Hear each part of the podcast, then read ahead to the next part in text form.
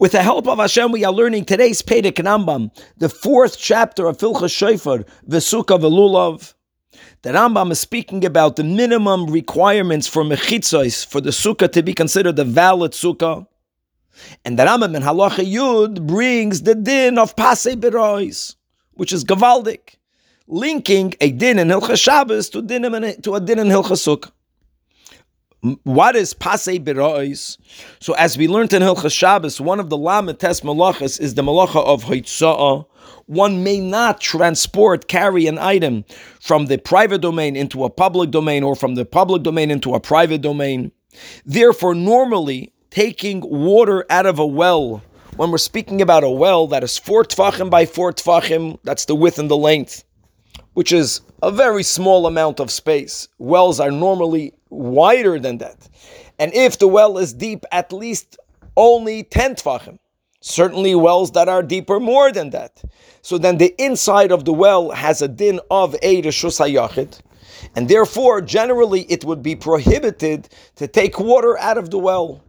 If the area outside the well is a Rishos Harabim, then taking water out of the well is Asur Midoy Raisa. If the area outside the well is a Carmelist, then taking water out of the well is Asur Midoy but it's Asur, it's prohibited. However, the Chachamim made the following exception. Yidden who were going from Bavel to Eretz Yisrael for the Yomim Tovim, when they were being Oila Leregel, and it was common that they would have to spend Shabbos on the side of the roads, and they built special wells for those who are going on that trip, for them not to have to carry with them water. But on Shabbos, what are you going to do? Okay, nice, you, you are near a well, but how do you take water out of the well? So they allowed for a minimum type of mechitza known as pase berois to consider the area inside this mechitza as a rishus hayachid.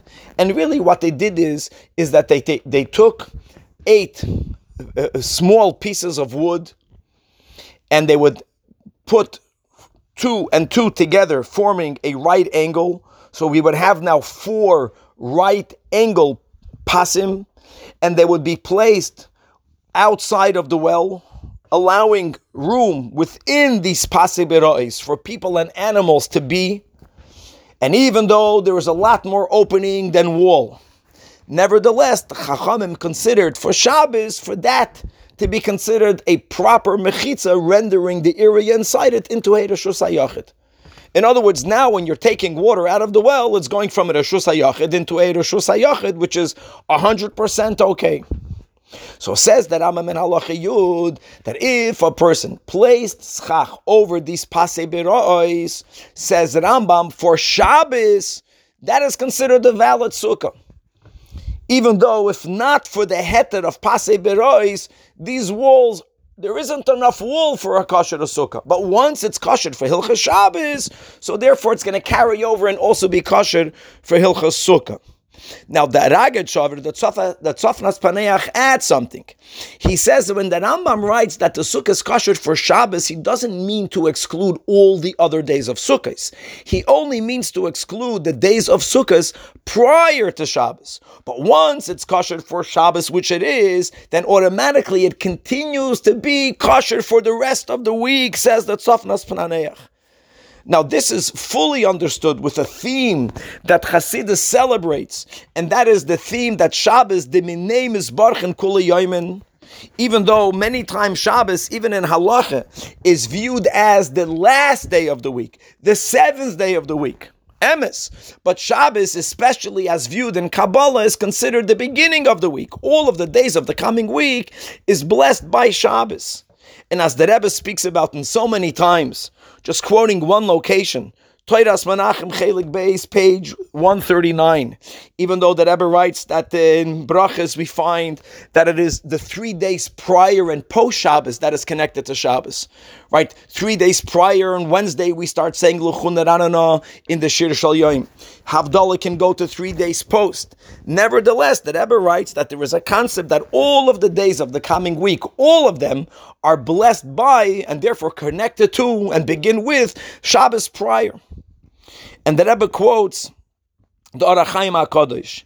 He writes in the Aseres Hadibris and Parshas Yisroi, the Torah writes, Sheishes Yomim Asa Hashem Es Hashemayim Ves So the Ohr HaChaim HaKadosh asks, why doesn't it say B'Sheishes Yomim? During the six days? So he says Gavaldik. He says because when God created the world, the koyach that God puts in the world is only for six days. That's it. You have a new creation Says the Ohr HaChaim HaKadosh that through the day of Shabbos, God weiter gives energy to the world for the next six days but only for the next six days.